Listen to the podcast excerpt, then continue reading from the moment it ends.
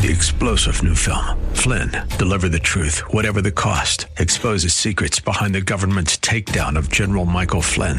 Flynn knew what the intel world had been up to. He ordered the first audit of the use of contractors. This set off alarm bells. He told the truth. He was the most dangerous person for Donald Trump to hire. They had to get rid of Flynn.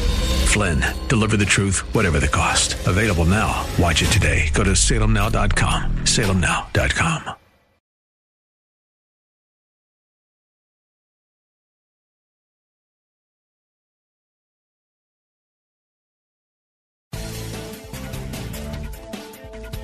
Welcome to the Pat Williams Power Hour, AM 990 and FM 101.5. The Word.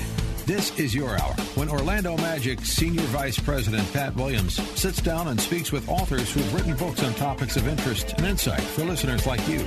And now, here's your host, Pat Williams.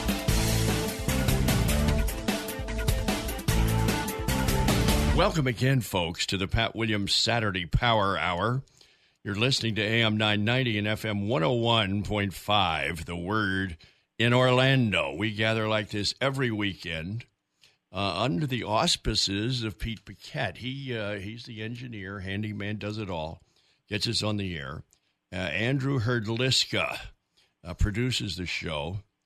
And uh, Andy has produced Grace Fox, and she's about as far away from Orlando as you can get out on a sailboat off the coast of Vancouver, British Columbia. Uh, her book is a dandy, uh, Keeping Hope Alive. Grace, welcome to Orlando. You're you're back again, and I'm so happy to uh, have a chance to chat with you. Yeah, thank you so much for having me. It's great to be back.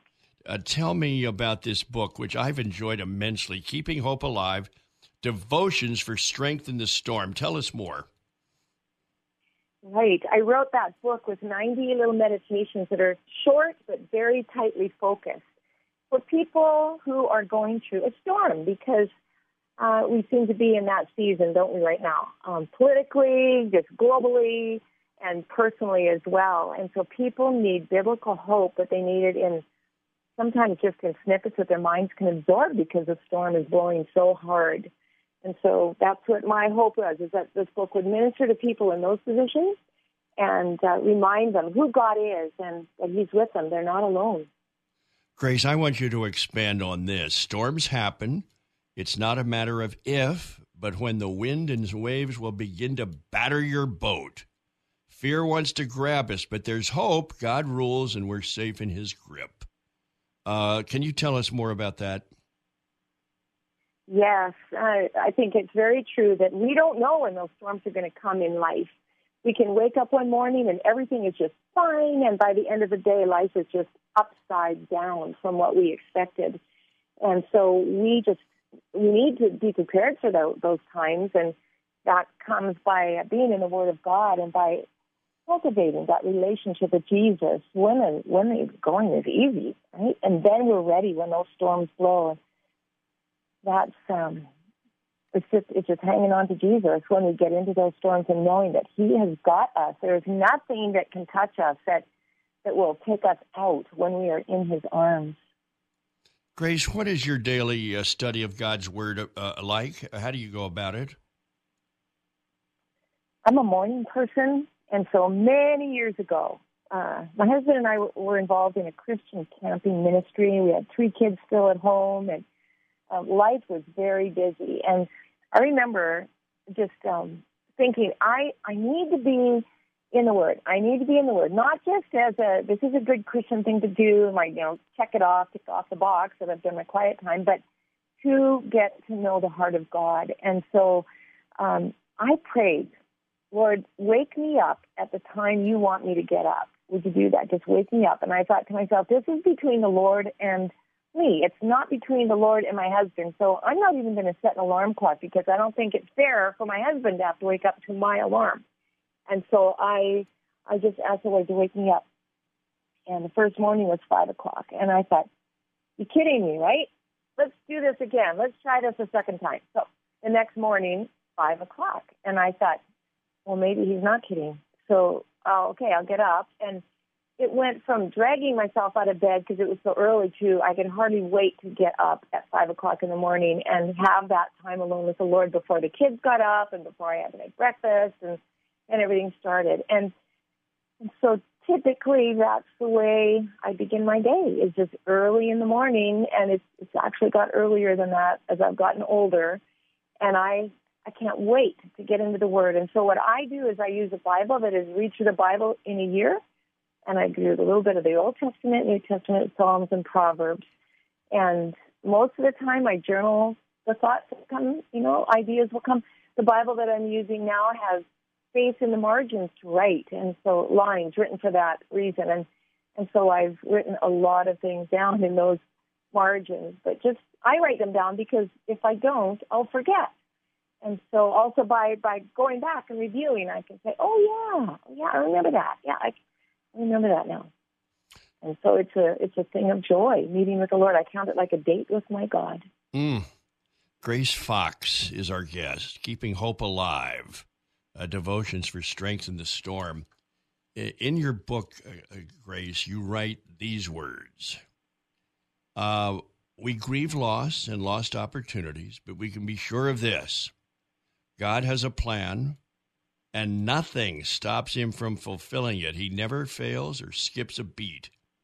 If our perceived best doesn't come to pass, we can be certain something better lies ahead. Uh, I want you to expand on that for us, Grace. Yeah, I think we come to life with our own expectations of what it's supposed to look like. And when it doesn't look like that, we think that something's gone wrong. If we are truly walking with God and we say that we trust him. And scripture says he delights in every detail of our lives. If we if we truly believe that and are walking from that truth then then we can have the assurance that uh, what we think is the best if it doesn't work out that that's okay. Because God will have something better. And we, we can't always see the big picture, right? So our human bent is just so limited to what we see right in front of us that God sees way over the horizon. And he sees the big picture. He sees what he's trying to accomplish, what he wants to have happen in his eternal, um, his eternal perspective. And so I, I just keep coming back in my mind to a, a, a mental image of myself being held in Jesus' arms, just like he holds the little lambs close to his heart, it says in Isaiah. And and if we are in that position, in such a sweet relationship with Him that He's got His arms wrapped around us, then, then even when we think something good has fallen apart, we can rest in His arms, knowing that no, He's He's got something else. There's something else in store, and we just don't see it yet. Grace Fox is with us on a sailboat uh, off the coast of Vancouver. Boy, modern technology, huh? Uh, Grace, uh, here's another thing that you have written that really got my attention. But here's the thing you write when I'm in trouble, I don't want make believe superheroes to entertain me. I need someone real to rescue me. The Holy Spirit is that someone. His divine power far exceeds our wildest imagination, and that power lives in us. No problem is too great, no mountain too high, there's nothing he cannot do and no battle he will not fight on our behalf. When we're in trouble, the Holy Spirit and his superpower are only a whisper away. The Holy Spirit's resurrection power lives in you. And then you, you ask this question what difference does this make in your life? Mm-hmm. Oh, please expand, Grace. The, the Holy Spirit kind of gets less left out, but boy, you uh, you bring him to the forefront here. Fill us in. Mm-hmm. I think in my Christian upbringing, I grew up being afraid of the Holy Spirit. And it wasn't until I was in a, a small group just a few years ago that we studied a book that was about the Holy Spirit and his role in our lives. And Francis Chan wrote it. Yes. The Forgotten God. The Forgotten God. That was the title of it. And that book opened my eyes to see that the Holy Spirit is not some strange ghostly entity that we need to be afraid of, but He is a part of the Trinity. He is, he is God the Father, God the Son, God the Holy Spirit. And He is our comforter. He is our teacher. Just like Jesus said, He said to the disciples, I need to go so that I can send this one. And um, he is going to be with you. He's going to be your comforter. He's going to teach you. He's going to remind you of the things that you need to know, and, and so on. And and then I started understanding more and realizing that God has given me His presence. That's why it says in Scripture, you know, I will never leave you or forsake you. It's because He's with us. He's in us in the form of the Holy Spirit. And and when I start living from that truth, fear does not have the power over me that it used to have. When I realize that He really is only a whisper away, all I have to do is go, Jesus, help. And He's there in the form of the Holy Spirit right within me. Then I think, what was it? You know, the power that raised Jesus from the dead, it says that's the power that is at work within us. Therefore, you know, we don't have to be afraid. When God gives us an assignment that seems so much bigger than we feel. Like we feel totally inadequate for this assignment that he's given us, whatever it might be. Might be walking across the street to welcome a new neighbor, and we just feel afraid of knocking on a stranger's door and appearing, appearing, you know, nosy, something like that. Uh, that might be really scary for some people. Um, to know that that power of the Holy Spirit lives within us, we don't need to buckle to fear. He will give us all we need to do what God has called us to do, no matter what it is. And that, man, I just keep calling that truth to the forefront when when the enemy starts feeding lies and putting lies in my head about how how difficult my situation might be or how how overwhelming this task is. And Grace, you can never do that. Who do you think you are? Those types of thoughts come into my head. I go, wait a minute, wait a minute. The truth is, the power of the resurrected Christ lives in me. Yeah. And then I walk that out. Grace, I want you to expand on what you just said about thoughts coming through your mind. Uh, they can be negative, they can be depressing. Uh, I'm not sure where they come from, uh, but uh, explain how you combat them immediately so they don't fester and grow and become, uh, you know, really a crisis mode. Uh, tell me more. Yeah, so as the Bible says too, as a man thinks in his heart, so he is. And all of us will have negative thoughts. All of us will have fearful thoughts at some point or another. But it's what we do with those thoughts that makes the difference. And so if we let those thoughts move into our minds, take up residence, put their feet on the coffee table, so to speak, right? They take up residence there. That's when we get into trouble.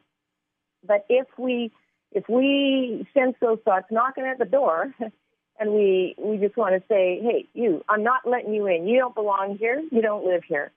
And we turn them away by counteracting them with the truth. Um, for instance, a fearful thought might come and say, "Well, um, what if what if you lose your job? Then you can't pay your bills and you're going to lose your house. And we go from point A to point B very, very quickly. And that's where fear can take hold. But if, if that first thought that comes in is, well, what if you lose your job? Then we counteract it with, well, even if I lose my job, I know that God will look after me because the word says that He will provide for my needs. He will make sure that every need I have will be supplied. And then we think, well, that doesn't mean it's going to be easy. That doesn't mean we're not going to uh, maybe have to line up at the food bank for a while. Like there's, you know, it's not always easy, but but we know that God will never leave us or forsake us. We keep going back to the truth and counteract those thoughts with the truth. So our thoughts really um, dictate um, our behaviors. Like they will influence our behaviors. If we are a fearful person, we will begin to do things out of fear. Our behaviors will be rooted in fear, and and then those behaviors um, dictate what our destiny or our outcome will be. I think of of women that I've spoken to who are say afraid of being alone, and that fear will influence their behaviors, and so they will get involved with a guy who's maybe not God's best for them. He's not a good man, he's not God's best, but they're so afraid of being alone that they settle for a relationship that is that should never happen in the first place. And then what happens? It dictates their outcome. And their marriage ends up being really bad, and it, it could end up in divorce, or they end up stuck in it, and there's just no joy whatsoever. There's no partnership because they married a man who was not the one that they should have been involved with, but they were afraid of being alone. So that's just one example, but it's it's just so true, and we can, you know, if we're struggling with things like that, we can probably track it on paper. We can start writing our own journey down on paper and see where where um, behaviors that we have evidenced, where we track back to thoughts that that we've entertained that we should not have entertained. But it's God's truth that renews us. Romans 12, 2. We are transformed by the renewing of our mind. Author Grace Fox is with us uh, from her sailboat in uh, Vancouver, uh, in the water, not in Vancouver. Uh, her book, it's, it's, it's a wonderful little devotion. It's called Keeping Hope Alive Devotions for Strength in the Storm. Uh, we have another segment with Grace. Uh, stay with us. We'll be right back. Uh, this is the Pat Williams Saturday Power Hour, and you're plugged into AM 990 and FM 101.5, the word in Orlando. Uh, we'll be right back. More of the Pat Williams Hour in just a moment. AM 990 and FM 101.5, the word. You're listening to the Pat Williams Power Hour, AM 990 and FM 101.5, the word. Now, here's Pat. Grace Fox has joined us. We're talking about her book, Keeping Hope Alive. Grace, here's here's a little sentence you wrote in this book that really um, really got my attention. And here's what you wrote: Don't try to see far into the future. Just do the next right thing.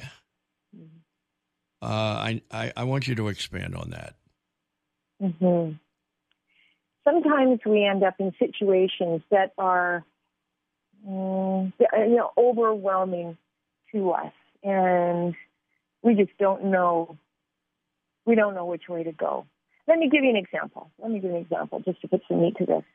Uh, I recently ended up just receiving some really harsh criticism and actually, it was on the day that this book was launched. I got an email from somebody who just, just um, flattened me with criticism over, or even directed towards my husband and I in our ministry. And I, I it as it was, it was like somebody took a baseball bat to my the back of my knees and just took me out. That's how it felt. Mm. And and I um I realized just over time, you know, it's been a few months since that happened, but um, trying to process that. If I were to try to look at this way down the road, like where is this relationship going to go? It was a relationship that I really held precious. Where is this going to go? What is it going to look like a year from now? There's just no way. There's no way that I can know that. And I can waste a whole lot of mental and emotional energy playing games in my mind about where this might go and having make believe conversations in my head as well with these people. But doing the next right thing. You know, we get into situations like that that might be so hurtful or so overwhelming, so, um, you know, like a, a crisis, an emergency of some sort with a loved one maybe in the hospital or whatever. But, uh, you know, we don't know where it's going to lead. And so don't try to figure it out. We can't but we can do the next right thing. And so in my situation, the next right thing was like, God, just praying, God, help me understand where this comment came from. Would you help me to understand the heart behind it? And then, Lord, help me see these people through your eyes. The next right thing, which is to try to pray to pray for God's eyes. Because if I didn't do that, boy, you know, my my heart would have just been broken beyond repair, I think. And or maybe just so angry that I would have started to um see just and, and then bitterness would have taken root and all the rest of that would have happened if I tried to look way way down the road. You just can't do that. We can't figure these things out, but we can do the next right thing. God help me. God, help me uh, forgive. God, help me see these people through your eyes. God, if they're hurting in some way, help me understand that hurt so that I can respond in a way that is kind. Yeah, the next right thing. It's just, it's just one step, just one little step. Grace, Grace Fox is our guest. Grace, I want you to uh, talk about your prayer life, but uh, first, here's a here's a quote in your book from Stormie Omartian. Prayer is not telling God what to do. Prayer is partnering with God to see that His will is done. You don't have to fully understand what God's will is in order to pray that His will be done. Uh, tell me about your prayer life. I wish I could say that I was a prayer giant and that I have it all figured out, but uh, I I wrestle with it sometimes because I I have a hard time staying focused. I'm a person. If I sit down too long, I'll fall asleep. So I have to be on the move when I'm talking to God, and I that just helps me stay focused. So, say going for a walk, or even if I'm at the gym, being on the treadmill, but just moving and staying focused. And um, I I learned something that that has been very valuable to me because I used to feel like prayer was oh such a a huge responsibility and I am so not up for the task. I'm so inadequate. And and then I realized why I was struggling with it like that. That was because in my head, there was some little thought back there that said that I needed to come to God with the answers. And so if I came to Him with a problem, uh, I needed to be able to say, God, I need you to do such and such in this situation. I need you to do, and I get really specific. But there were some cases where I, I didn't have a clue how to be specific like that because it was so far beyond me. And that's where I felt inadequate in prayer. Then I realized that I don't need to come to God with the answers. That's why I'm coming to Him in prayer because I don't have the answers. And so I can come to Him and say, God, you know what's just happened in my life. I haven't got a clue what to do about this. I haven't got a clue. And that's why I'm coming to you, is because I need you to show me what to do. I need you to tell me what to say. I need you to direct my steps because I haven't got a clue. And when I started praying like that, understanding that prayer is admitting my need for God, admitting my inadequacy rather than, you know, and coming to Him for the answers rather than coming to Him with the answers and being this bossy pants, thinking I've got it figured out. When I started thinking that way, then prayer became a much sweeter thing for me to do. It wasn't it wasn't scary or overwhelming anymore. It was like, whoa, whew, I can come to God and I can breathe. I can breathe. I can just give him those things that are heavy on my heart and give them to him and walk away because he's the one that he doesn't have to start figuring it out when I bring these things to him. He's already got it figured out. And I just need to tap into that and, and hear his voice and, and his heart on what to do.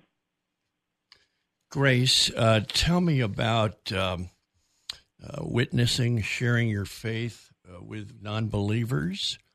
Uh, does that come to you comfortably, or is that a struggle? Well, I have been learning more about that as well, and I would say there have been times because I travel so much internationally as well for for missions. Um, lots of times I will say when I travel, Lord, would you give me a cue word? Help me hear the cue word. And so, say I'm sitting on a plane with a stranger and I've had spiritual conversations with people before the plane is even taken off at times because God will give me that cue word. And what I mean by that conversation is, you know, I, um, I'm thinking of one guy in particular I sat beside for 14 hours on a flight to China. But the conversation started before we even left the ground. And I think I asked him where he was going, and he told me. And, um, you know, he, he was going to Indonesia or something to do this kind of a soul retreat. He was just looking for himself. He had a lot of money. He'd done very well in business. He was only in his early 30s yet. But he said, I'm realizing that money doesn't buy happiness. And then he started talking to me about his family and how he had a younger brother was a drug addict and his parents had thrown thousands and thousands and thousands of dollars into rehab for this guy, but it wasn't working. And, and I said, Oh, so if money doesn't buy happiness, what do you think will lead you to happiness? So the cue word was, you know, money doesn't buy happiness. That was the cue for me to just ask a question. And that broke it open. You know, what do you think will lead you to happiness? And he goes, I really don't know. I don't know. And then I started, you know, I'll say, well, can I share with you how I found happiness? He says, yeah, please do.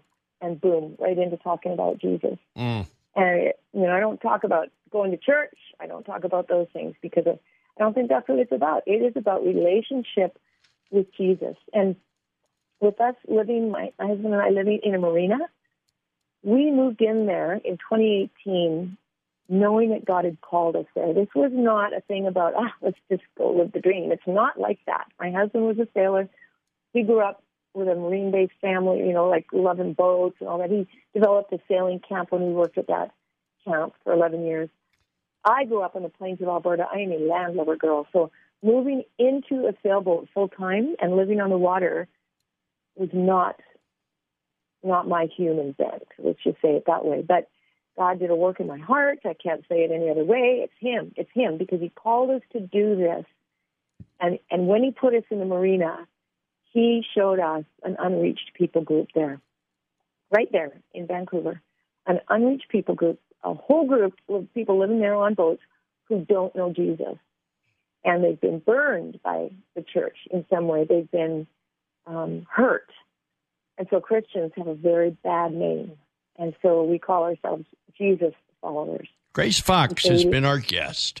Her book, Keeping Hope Alive Devotions for Strength in the Storm. We've got more after this here on the Pat Williams Saturday Power Hour. Stay with us. It's AM 990 and FM 101.5. The Word in Orlando. We will be right back. More of the Pat Williams Hour in just a moment. AM 990 and FM 101.5. The Word. You're listening to the Pat Williams Power Hour, AM 990 and FM 101.5. The Word. Now, here's Pat. Uh, Grace Fox, our guest in that first segment, uh, she was out in Vancouver, British Columbia. Uh, Keeping Hope Alive, the name of her book. Well, we go from Vancouver, I mean, way out there, uh, to Wilmington, North Carolina. Chris Sasser is with us pastor of family ministries at Port City Community Church, author of Bags, B A G S, helping your kids lighten the load. Chris, nice to have you in Orlando. How are you? I'm good, Pat. Thank you so much for having me. I love Orlando, Florida. I used to always say if I could live anywhere else in the world other than where I live, it would be Orlando. Ooh, well, a thousand people a day agree with you, Chris. Maybe that's why I haven't done it yet, Pat. Yeah, a thousand people a day are moving to Central Florida. Wow, that's amazing. It is amazing. Uh, Chris, how did this book come about? What's the background? So, Pat, I'm a family ministry pastor, but I kind of really come from a youth ministry background. So, I was a youth pastor for a long, long time. And one of the things that happens uh, when you're a youth pastor, if you're at a church for any length of time, is you know, kids kind of come through the church, they come through the youth group, and they go off to college in their young adult years, and and you know a lot of them are going to get married, and so when it's time for them to to plan their wedding, they call somebody back home who they have a good relationship with, and so I was getting lots of calls to do weddings, kind of officiate the weddings for kids who had been through our church, and so my wife and I. Uh, loved being a part of those moments. We would say yes. So we we stepped into kind of some premarital counseling before we actually did the wedding. And, and what we would do is we'd have this kind of young couple over to our house. Um, and you know, oftentimes we knew one of them really well because obviously they had come through the church, and maybe we knew both of them. Or, or sometimes they had met their future spouse, you know, at college or in their young adult years, so we didn't know them. But what we would say is, hey, we we want to play this game. We want to uh, act like you don't know us, and tell us your life story, your faith story, and your family story. And Pat, I have to tell you, th- these young adults would just absolutely unload on us and just tell us about sort of things that were going on in their heart and their life. And I just remember, uh, oftentimes I would look at my wife kind of after that first session where you know we'd have them over for dinner and begin this conversation. I would look at my wife and I would say, "Honey, oh my gosh, they they are just carrying so much emotional baggage, and, and they have no idea what to do with it. And, and you know they're stepping into what is hopefully one of the most exciting times of their life, and they're just loaded down."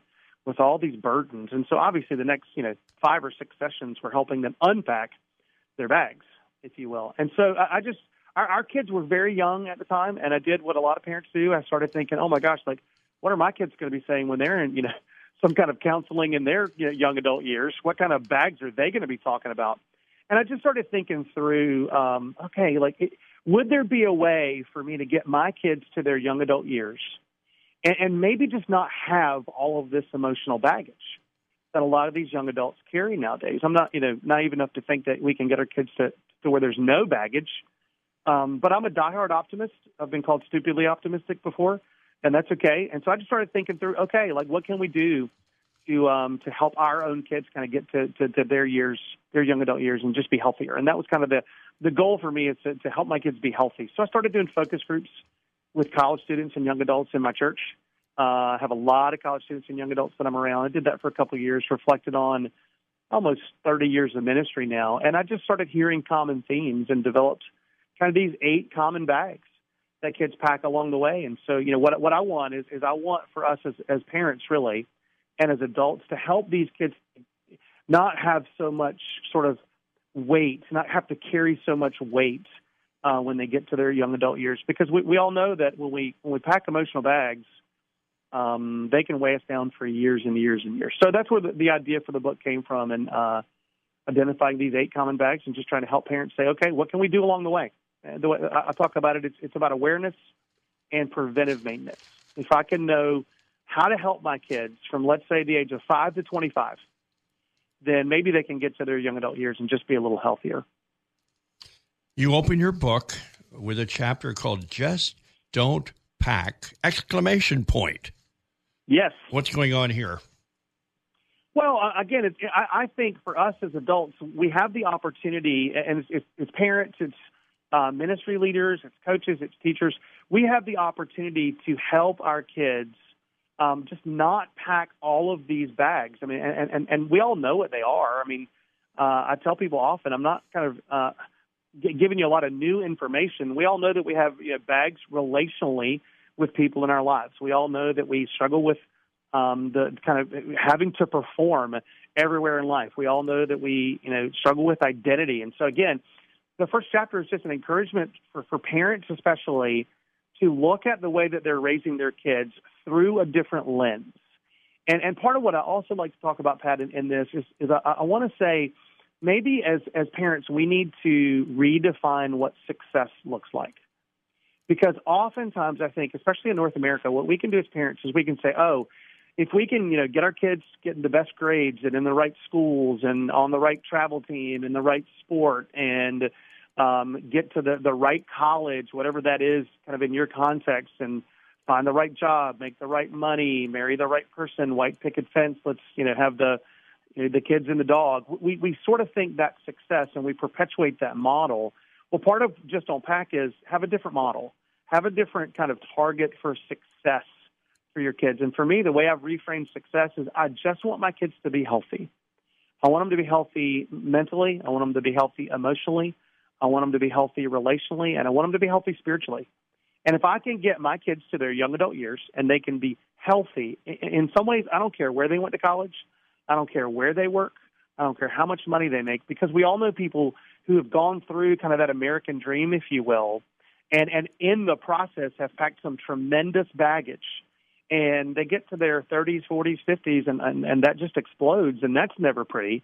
And so, if we can just redefine success as a parent, if we can help our kids not pack so many heavy emotional bags, I think our kids are going to be better off when they get to their young adult years. Then you move to this topic, Chris the relational bag. And we've got a lot of bags coming up here. The relational oh, yeah. bag. Tell me about that. So the relational bag, it, it obviously starts kind of with, with our parents. I, I, Pat, in, in the focus groups that I did, I just I heard over and over again from young adults, and they would say something to the effect of, "I love my parents, but." And what happens just naturally with you know, and we all know this is, is I think parenting relationships can kind of become mechanical where you know as your kids are young everybody's got to get up and you know get their shoes on and and pack their their lunch and get to school and get home and do homework and then go to practice and do more homework and we you know, have dinner and then we all just sort of emotionally crash and do it all over again tomorrow well what gets crowded out is the relationships and so so relational baggage with parents can be a real thing for for a just the cycle of life, and b you know things that parents sometimes I think do, and I'm guilty of this as a parent, where I just say things and I do things that that emotionally hurt my kids. I don't mean to do it, but I do in the midst of the chaos of life. So there's relational bags that we pack with with our parents. There's relational baggage that that if there's more than one child in the house, and you probably know this well, if there's more than one child in the house, there's relational baggage with siblings that we as parents, uh, you know, have to pay attention to and help them build healthy relationships with one another. Kids obviously pack relational bags with their peers, and that is um, kind of more and more of an issue nowadays when it comes to technology and social media, where you know maybe a girl's a part of a certain friend group and she doesn't get invited to the party, and then she watches it unfold on Instagram where she didn't get invited, and so there's relational baggage there, and so there's just relationships are the foundation of who we are and we have to just pay attention to what kind of relational baggage we're packing with people and do everything we can to help our kids be healthy in that area of life. Here's the next bag. You call it the performance bag, uh, Chris. What's that mean? So for me, uh, performance bags get packed as kids. You know, they feel the pressure to perform everywhere in life, and I think Pat, what they do is they they begin to believe that their sense of worth is tied to their achievements. And we see this with kids, uh, you know, all the time. It, it happens in school, it happens in sports. Um, they have to perform, you know, like I mentioned, you know, technology and social media is so prevalent with them. They have to perform, you know, online and get enough likes and um, have enough people following them. And so I, I just feel like kids today, they're they're crumbling under the pressure of performance. We recently did a, a survey with high school students at our at our church just kind of asking them about, you know, what are some things that they need help with. And, and one, one student basically shared that, that they, they, they're in school. They used to love school. Now they hate school. They kind of watch the clock and they're ready for it to be over. They, um, play three sports and sometimes, you know, they have to miss school. They are just overwhelmed. Their parents are sometimes really, really, uh, kind of, uh, put a lot of pressure on when it comes to, to their grades. And basically at the end of it, what, what, what he said was, someone has to tell adults that we will crumble under the weight of this pressure. So that was a high school student at my church a month and a half ago. Mm. And so I just I just feel like we as adults have to recognize that that these kids are under enormous pressure all the time.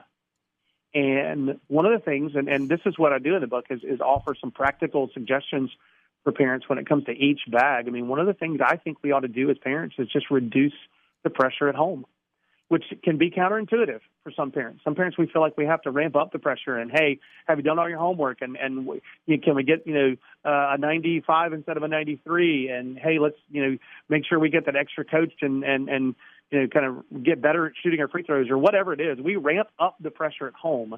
What if we reduce the pressure at home? And home can be a place where our kids don't feel the pressure to perform that they naturally feel every day in life. Now, Chris, we have arrived at the identity bag. We've got the relational bag, the performance bag. What's the identity bag? So I think, Pat, identity bags get packed as kids struggle through the confusion of trying to figure out who they are and how they fit into the world. There's been a lot of just great kind of study and a lot of great resources for, for youth and family ministries around this. And um, Fuller Youth Institute out in California has really led the conversation on this recently, and it's really kids want to know who am I, um, where do I belong, and what difference do I make in the world. And that's not necessarily new. I mean, I, I, I remember kind of asking those questions when I was, but I do think uh, the the pressure to figure out your identity, and I'm not just talking about uh, kind of a sexual identity, although that is ramped up with teenagers nowadays and even younger kids than that. But but really who am I in relation to God? And and you know, part of what what I really want for my kids and and and your kids and everybody's kids to feel is my identity is in Christ and in my relationship with God. And so kids are just questioning every day, who am I? Who are my people? Like what's my tribe? Who loves me for who I am? And and do I really make a difference in the world? And a lot of these bags layer on top of each other. And so, you know, the, the way that they feel the pressure to perform if they perform well in a, a sport or drama or whatever, that begins to be a part of their identity because it feels good. But the moment they don't perform well, they all of a sudden, oh well, maybe I'm not an athlete, and and that hurts them emotionally, and and it's just it's so confusing for them as they go through life as they try on, if you will, different identities. And as adults, we have to pay attention to pointing them to the true identity that can sustain them forever. Chris Sasser is our guest. His book, Bags Helping Your Kids Lighten the Load. All right, Chris, what's the comparison bag about? Well, comparison bags get back to kind of kids move through life, and what they do is they evaluate how they stack up to the world around them, and kind of they ultimately are wondering, "Am I enough?" And you know, we, we all play the comparison game in life, and the reality with the comparison game, especially with kids, is most often they land on sort of the wrong side of that game, where they feel like they're just not enough, they're never going to measure up, they're not going to be good enough, um, and so that that plays in again to their identity, and I'm just I'm a loser, uh, I'm just never enough. Some kids do play the comparison game and they end up on the other side of it where they feel like they're better than everybody else. And so that's not good because they become judgmental and and and really uh, develop an attitude that nobody wants to be around. And so we just we all go through life playing the comparison game all the time. And, and pat i'm guilty of this. I mean this is something that that i have to struggle with as a 52 year old adult. I mean it, it's just it's in our face all the time. And and because again we live in such a pressure packed culture to perform we're naturally kind of bent to compare. And these kids they don't have the they don't have the the cognitive ability to really sort through it in a healthy way unless we as adults are kind of helping them do that. My guest and he's in wilmington north carolina right there on the ocean right there where michael jordan grew up Oh, yes, sir. And I'm a Tar Heel fan too, so you're speaking to my heart. Okay, Chris. Chris Sasser. We've got another segment with Chris. Uh, his book is called Bags Helping Your Kids Lighten the Load. Uh, my latest book is out, by the way. It's a devotional book called Every Day is Game Day and uh, 365 day devotional, uh, sports theme, sports story with every one of them, and then uh, swings into the devotional part. So when you're ordering bags, uh, get a copy of uh, Every Day is Game Day. More with Chris Sasser right after this here on the Pat Williams Saturday Power Hour. It's AM 990 and FM 101.5, The Word in Orlando. More of the Pat Williams Hour in just a moment. AM 990 and FM 101.5, The Word. You're listening to the Pat Williams Power Hour, AM 990 and FM 101.5, The Word. Now, here's Pat. The book is called Bags Helping Your Kids Lighten the Load. Uh, Chris, we've arrived at the authority bag. Tell us more. Well, I think, Pat, kids today are really asking, like, who gets to be in charge of me? And, and it, what's interesting, and I think we see this all through our society, is people in general, but certainly kids, are, are struggling to submit to authority in their life. And uh, I, I think we see this all along the way where they're trying that they want to take control, they want to be in control, they want anybody to tell them what to do. Again, this is nothing new. This is something that I think probably uh, we've been struggling with since the beginning of time. But it just seems like there there tends to be more of a bucking of authority. And what happens with kids if they do that is, I think they they begin to sort of question whether or not they can trust God because can can God even be an authority in their lives? And I, I do think that we as adults, and, and we, do this subtly, we, we play into um, sort of the erosion of authority in our culture, and sometimes we as adults, you know, in and around our kids, we're questioning authority. We can say, hey, yeah, you know. Yeah, you do need more playing time. Your coach doesn't know what he's talking about, or your your teacher is a bad teacher, and let's call the school and let's complain about how bad the teacher is. What we're suddenly doing with our kids is we're eroding authority. And so, um, one of the things that we just really need to do is to help our kids understand the need for authority in life, and, and certainly um, the the need and, and, and develop the willingness to follow God's authority. Because if they can't follow worldly authority, I do think they're going to have a real difficulty following God's authority. What is the rejection bag? Well, rejection bags get packed as kids kind of walk through life and they, they, they get left out of things. They experience rejection from organizations, uh, rejection from people, rejection from friends. I mean, I hear stories of, you know, somebody unfriending someone on you know, Instagram or Facebook, and then friending them again, and then they're unfriend, and then there's kind of back and forth. You know, obviously, you know, kids try out for for teams and they don't make the team, or they don't get into the honor society, or they don't get the part in the play, or whatever. They just have to experience rejection in life, and oftentimes they don't know how to how to process that. And so there's baggage associated with that. Now we, we all do experience rejection in different ways, and what we I think as, as parents and what we as adults need to do is to learn how to help our kids process this rejection and learn how to grow from it in life. But oftentimes what happens is they get rejected and there's no processing of that rejection. They just sort of stuff it down.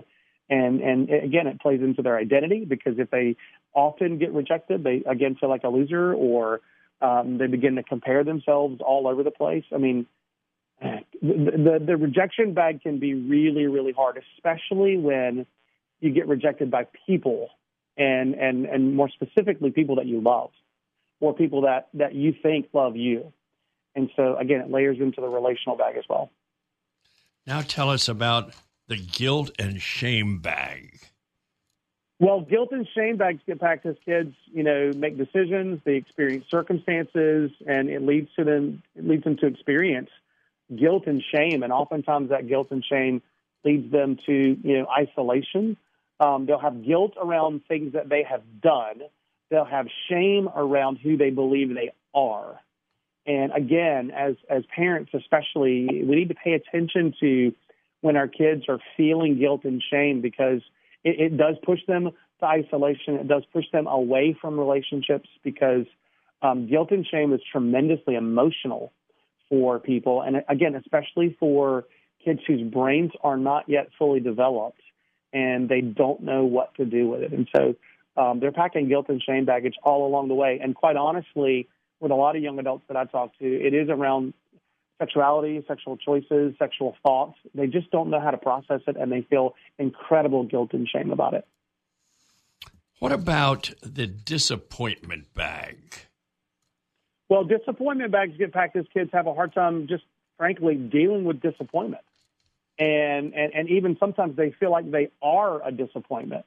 Uh, one of the kind of metaphors that I used in the book, it wasn't my idea, but I, I heard um, about lawnmower parents. Now, we've heard about helicopter parents before, but, but lawnmower parents are a little bit different in some parts of the country, not Florida. Uh, it, it would be called a snowplow parent.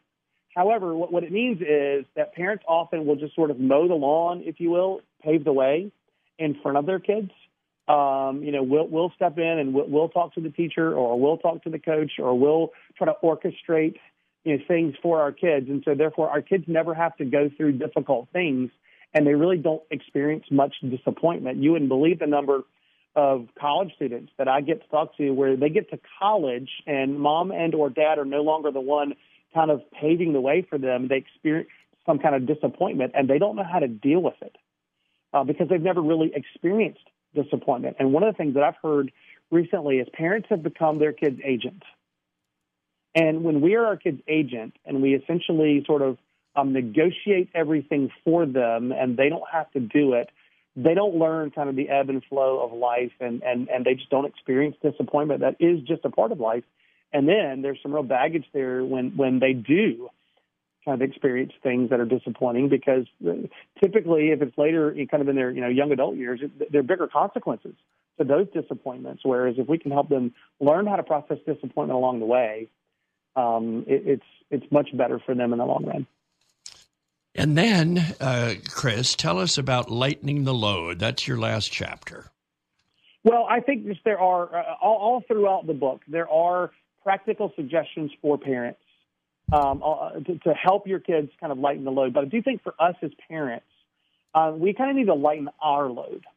And uh, it, it's so funny, Pat. Every time I'm in conversations with parents about this, I get to do this at seminars often in churches, and parents will come up to me and they'll say, "Hey, you know, I, can't really engage in this conversation around what's going on with my kids because I still have all of this baggage myself that I've never unpacked." and and that's where I would say go to counseling, talk to your pastor. I mean, talk to a friend. I mean, you have to learn how to kind of unpack your bags as you're helping your kids not pack theirs. And so, for us, lightening the load in some ways is experiencing the grace and forgiveness that God has for us, and leaning into that as we lead our kids throughout their spiritual journey. So there's some some deeper scripture kind of in the last chapter where parents can kind of lean into to praying for their kids, to to confessing things that have gone on in their life, and to really trying to be in a healthier place yourself as a parent so that you can lead your kid to a healthy place themselves.